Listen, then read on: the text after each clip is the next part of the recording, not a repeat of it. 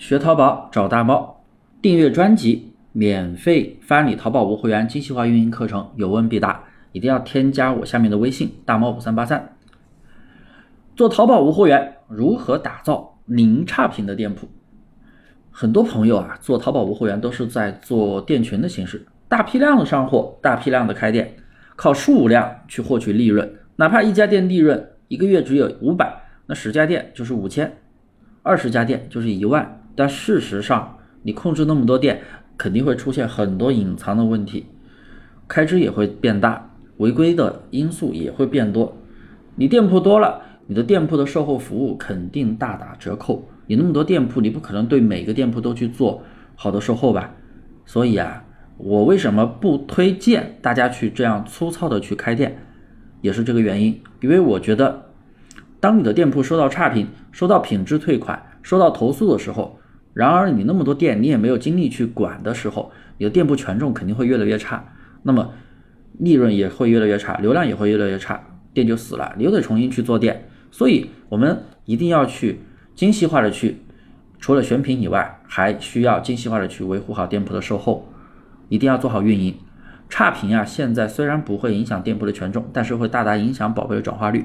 作为一个买家，正满怀欣喜的去浏览宝贝的时候，看到几个差评在上面，那一定会影响心情。那他还怎么去买呢？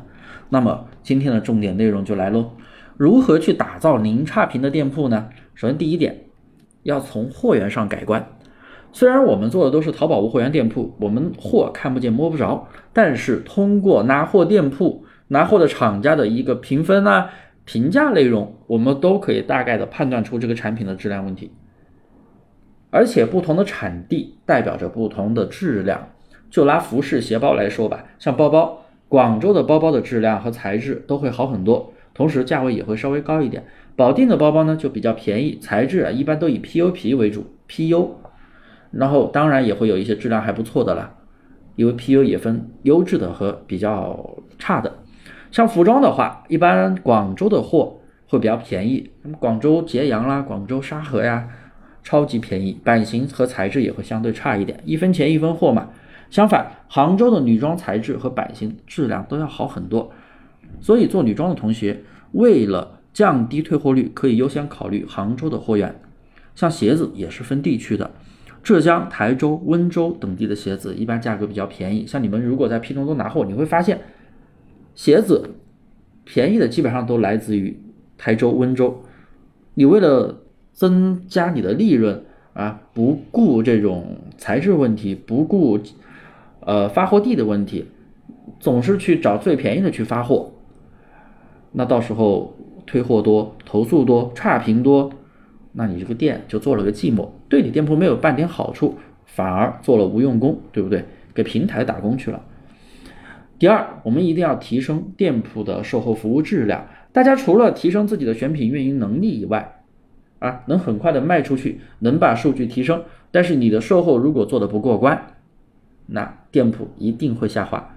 我们一定要每天观察一下店铺的订单，而且马上快要签收的订单，或者是已经签收的订单，一定主动的去给客户发消息进行催评，催评肯定要给一点红包给客户，不然人家还以为啊你什么都不给我，我凭什么给你去做评价呀，对不对？催评啊，还要让买家带图好评，因为买家的主动带评好带图片的好评是可以大大提升店铺的宝贝权重，店铺权重、宝贝权重都可以提升。当然了，肯定会有人跟我说，大毛老师有没有什么催评的话术发我一下？哎呀，大家千万不要有这样的一个固化思维，千万不要有什么固定的话术，你可以去参考你的上家嘛，那些大的淘宝店都是会去做催评的，他们的话术可是超级厉害、超级棒的。对不对？上家就是你最好的老师嘛。所以呢，归根结底，我们如何去打造一个零差评的店铺，其实非常重要。第一，从货源上，货源好，买家心情就好。第二，提升你的售后服务质量。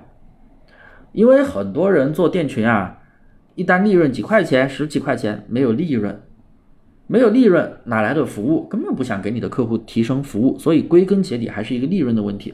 所以我们在选品定位的时候，不要做低利润的产品。低利润的产品走量，你根本没有心思去做服务，没有心思做服务，你的店铺也做不好。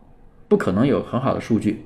所以啊，我们第一，产品一定要做利润比较大的，利润比率一定要大。第二，利润比率大了，你才能提升好的售后服务质量。那么买家买东西买的也开心，自然也会给你评价了。好了，今天的课程我就讲到这里，大家一定要订阅我的专辑，每天更新淘宝无货源的精细化运营课程，有问必答。记得添加我的微信大猫五三八三。